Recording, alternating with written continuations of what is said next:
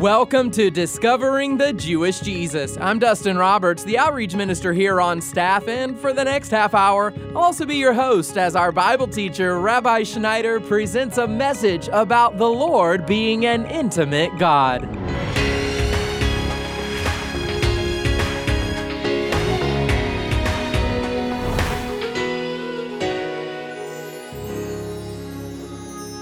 If we don't guard our hearts, we can start to believe that our imperfections define us. But we were made to overcome this world and the lies of the enemy. And today on the program, Rabbi Schneider is going to explain why God uses our imperfections for His glory.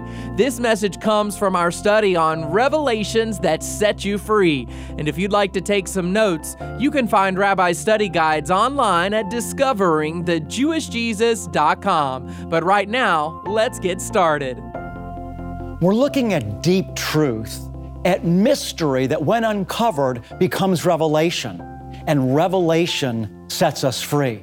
Yeshua said we would know the truth and the truth would set us free. I want to get right in to a brand new revelation that truly can produce light and freedom in your life. Paul said to the Lord, he said, "Lord, I'm struggling with something. There's this messenger of Satan that's tormenting me." And the Lord said to him, "My grace is sufficient for you. I'm not going to take this torment away from you. Paul, my power, rather, will be perfected as you struggle through this thing. My power is going to be perfected in your weakness." I'm going to read now from 2 Corinthians chapter 12, verse number 9.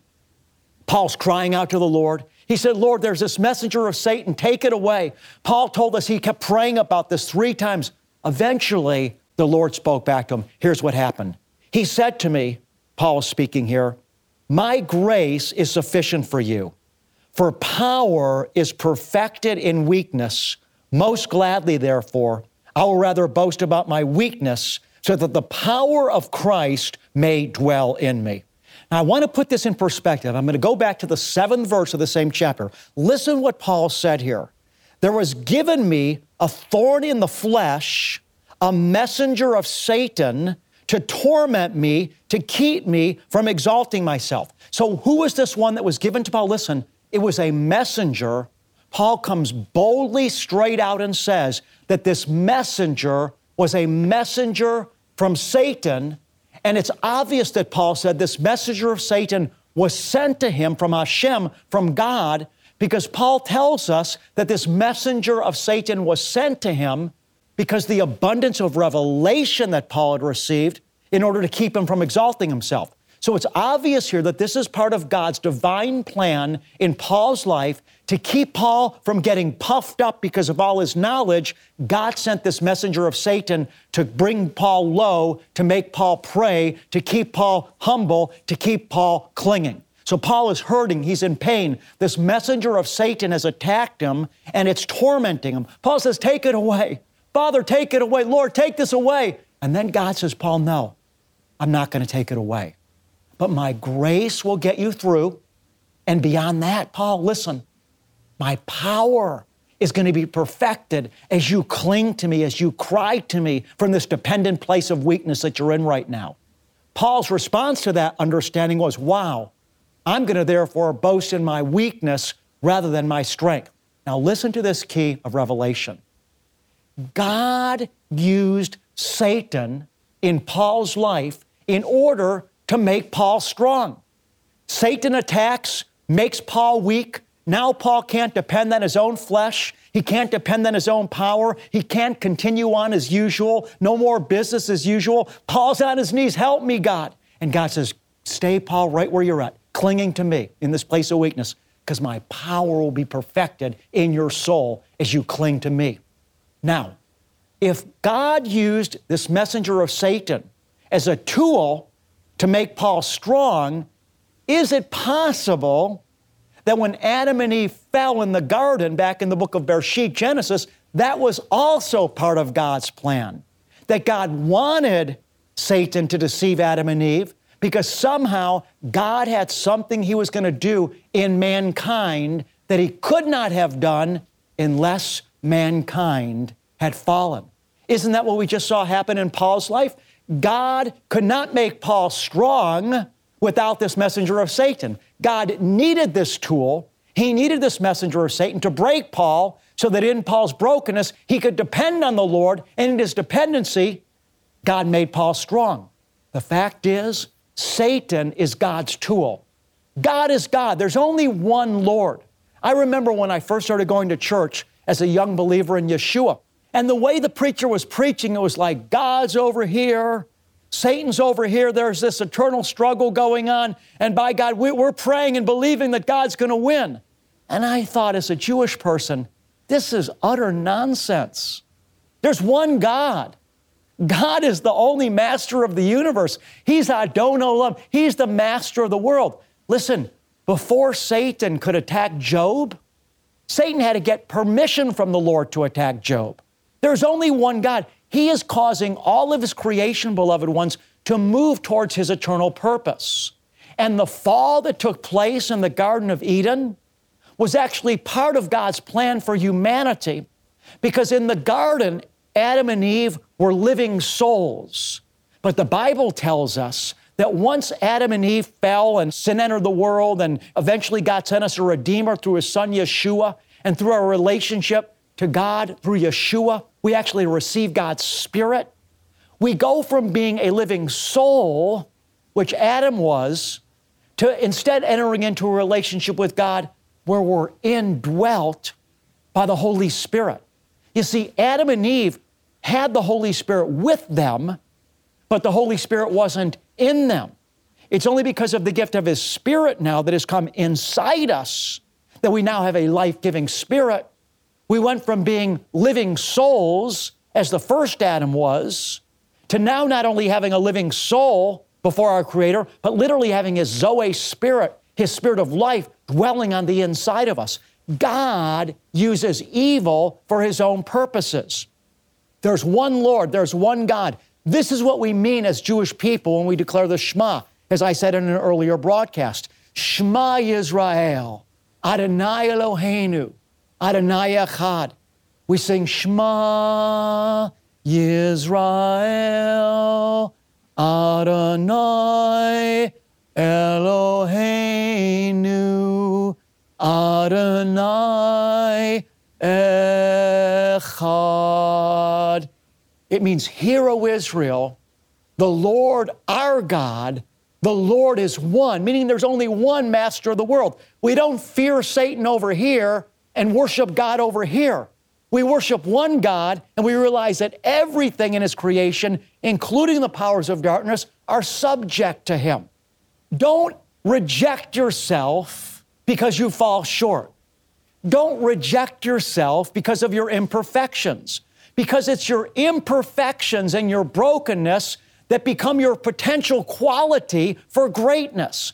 God gave Paul this thorn in the flesh in order that Paul could overcome it through depending on the Spirit. Adam and Eve fell in the garden because God had a purpose in their fall. God intended it to happen, beloved, so that you and I could overcome sin, so we could overcome our evil inclination, so that we could overcome the flesh by depending on Him.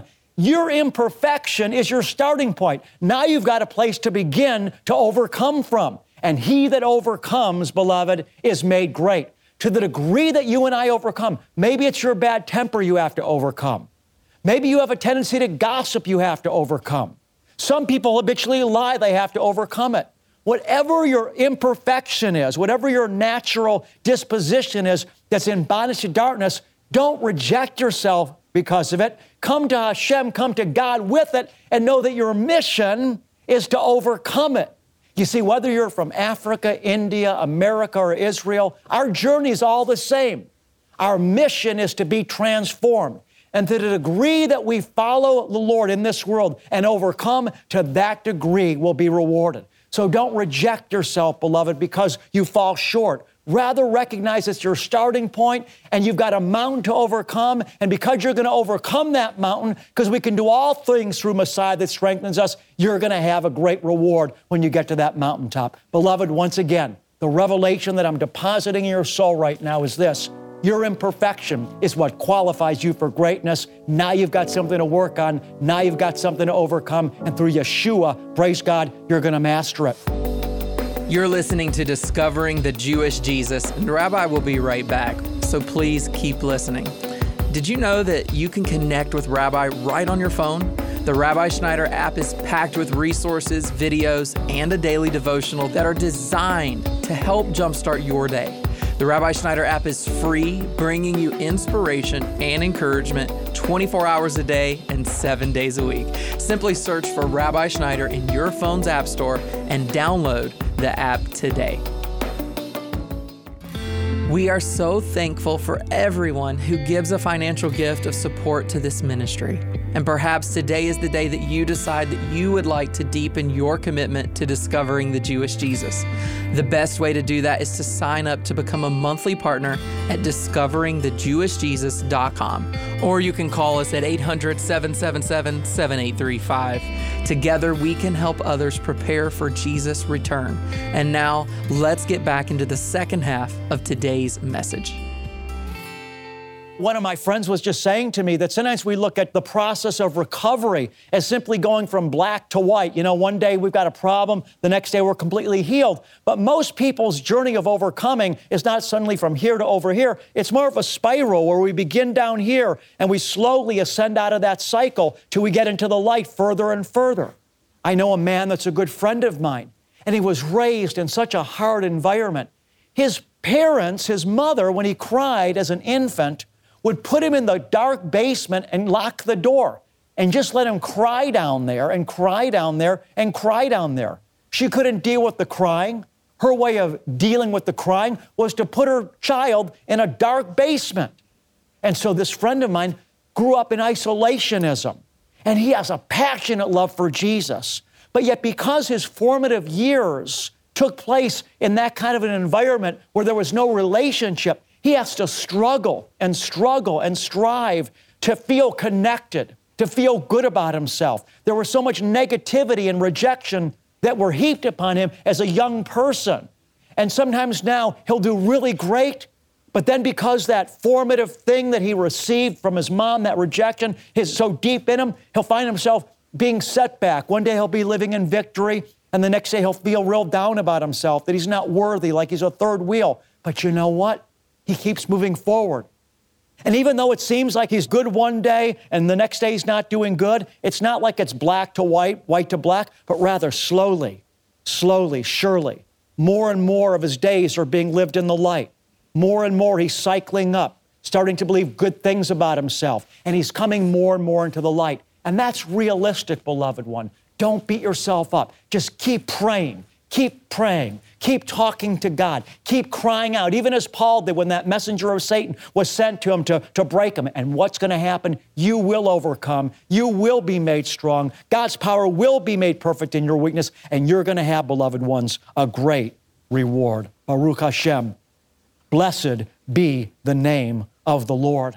What's really interesting as we move on to a new focus in Revelation is that we're speaking of this love that God has for us, how He designed the whole world for man, that even the fall of man was part of God's plan so that man could overcome and receive a reward and choose Him and choose light and choose to love Him. What's really interesting in relationship to this is that God doesn't need us, right? He's self-existent. He is the beginning. He's before all things. He's eternal. He's always been. He doesn't need anything. But somehow, God has chosen to love us, and in some way, He's chosen to need us. Now, don't misunderstand me. God doesn't need anything, but yet God has chosen to need us. Listen, if we weren't important to Him, if God didn't need us because of His choice to love us, would He have sent His Son to come to the earth, to be whipped, to have His beard pulled out, to have nails put through His hands and His feet, to have a spear thrust in His side? If God didn't choose to need us because of His choice to love us, would He have put His Son through such horrendous torment? No. That is how much, beloved one, He loves us. Baruch Hashem. God loves you. Hallelujah. Bless the name of the Lord. A lot of times you and I, as we move on to another revelation to set us free, we struggle, we think, where's God? And we pray to God and we envision Him up in heaven somewhere.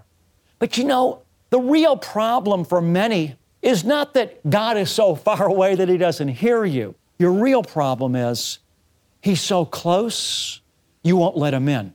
I remember years ago as a brand new believer, and I'd been praying to encounter the Lord. I'd already come to faith in Yeshua. Jesus had revealed Himself to me in 1978 through a vision in the middle of the night. And I started reading the scripture shortly after that, read about the Holy Spirit. I started praying for the Holy Spirit to come, to experience the Holy Spirit. And beloved ones, I remember this. It was 40 years ago. I still remember it to this day. And I cringe to even have to tell you this.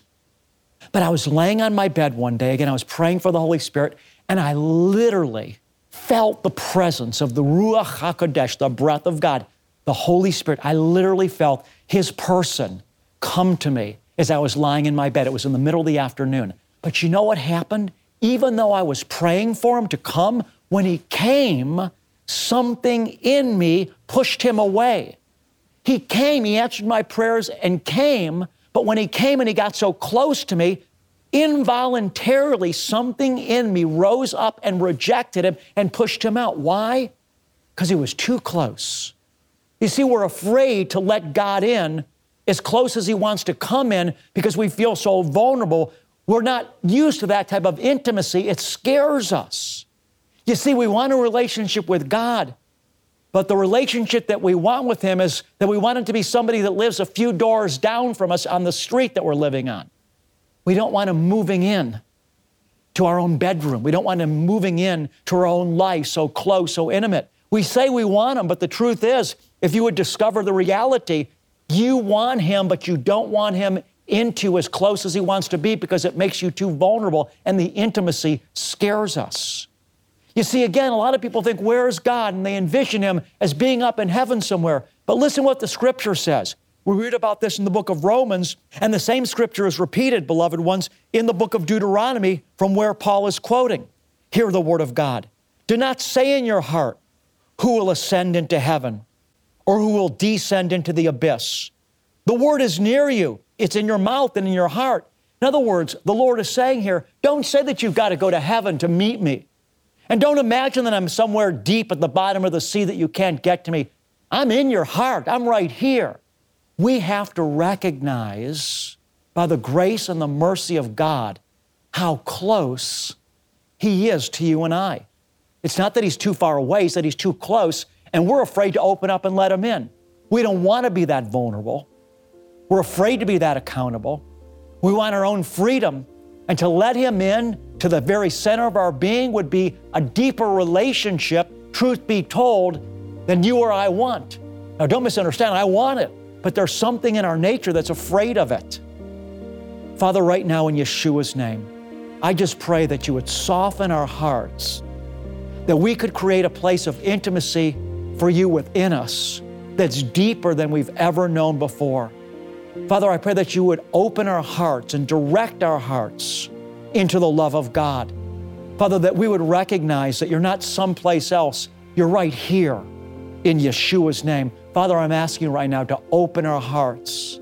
Jesus, you said that you stand at the door of our heart and are knocking. And if any man opens the door, Jesus, you said you would come in and have fellowship with him. Father, I ask you to open up my heart. I ask you to open up every heart of those that are listening right now that want you to come in a deeper way. Help us, Father God, we pray right now to let you in. Father, we ask you for the grace that we need to not be afraid of you, to open the door of our heart wider, to not fear the intimacy, to not push you back, Father God, but to receive you to the depths that you want to dwell within us. In Yeshua's name, we pray. The things that I'm sharing with you are so important. We exist in God, and yet we're unique, separate persons.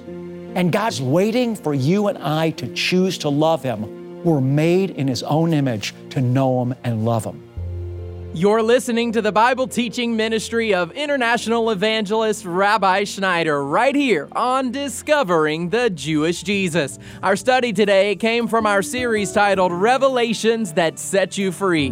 And if you'd like to take your studies deeper on your own, be sure to visit us online at discoveringthejewishjesus.com. And while you're on our homepage, we'd love for you to discover how you can support this nonprofit ministry right now as we close out the final weeks of our year and get ready to begin a new one. We'd really love to add you to our team of faithful partners and friends. We need your faithful support in order to reach people with the authentic and uncompromising Word of God. And right now, to share a little bit more about why it's so important to be praying for this nonprofit ministry and financially supporting us in this mission, here is Rabbi Schneider. Well, we're coming to the end of the year. Baruch Hashem, Father, thank you, Abba, for keeping us alive this year. Father, thank you for every good gift that you've brought into our lives this year. We honor you, we worship you, and we don't want to take anything for granted. We love you, Abba, and give you thanks. As we've come to the end of the year, beloved, I always like to give our listeners an opportunity to respond to the Lord if this ministry is blessing you.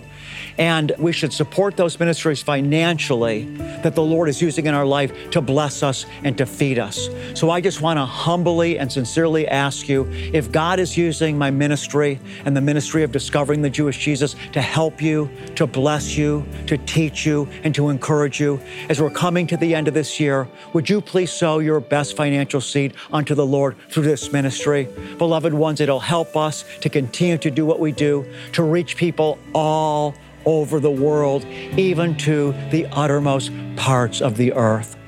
As the Lord leads you to give a special end-of-the-year gift of any amount, let me invite you to give us a call. You can reach us at 800-777-7835. That's 800-777-7835. Or if it's easier, you can donate online. You'll find us at discoveringthejewishjesus.com. You know, we are truly so grateful for your support.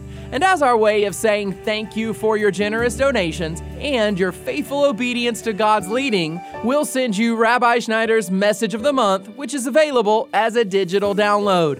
And we'll also send you our current newsletter that's filled with important insights, outreach events, and so much more. Speaking of outreach events, we're excited to announce that we'll be heading back overseas in 2024. Rabbi really has a passion and heart to reach the people of Africa and Israel and places beyond the borders of the U.S. with the love of Jesus. And we also love to hear from you, our listeners. And you can let us know that you're listening and standing with us in prayer when you write to us at Discovering the Jewish Jesus, P.O. Box 777, Blissfield, Michigan 49228. That's P.O. Box 777, Blissfield, Michigan 49228. You can also connect with us online and leave an encouraging note when you go to discoveringthejewishjesus.com. And now to speak a blessing over us before we wrap up today, here is Rabbi Schneider. Blessings trump curses. And in the book of Numbers chapter 6, we find the Aaronic blessing that God commanded Moses' brother Aaron, the high priest, to speak over the children of Israel. There's power in blessing, beloved ones. So take part in receiving Father's blessing upon your life today. Yavarechecha Yahweh, Vayishmarecha,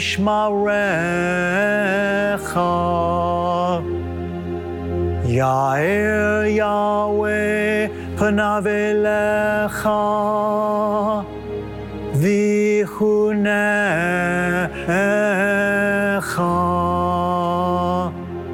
Yisa Yahweh, Panav Elecha, Ve'asem Lecha. Shalom. The Lord bless you and keep you. The Lord make his face shine on you and be gracious to you. The Lord lift you up with his countenance, and the Lord give you, beloved one, his peace. God bless you, and shalom.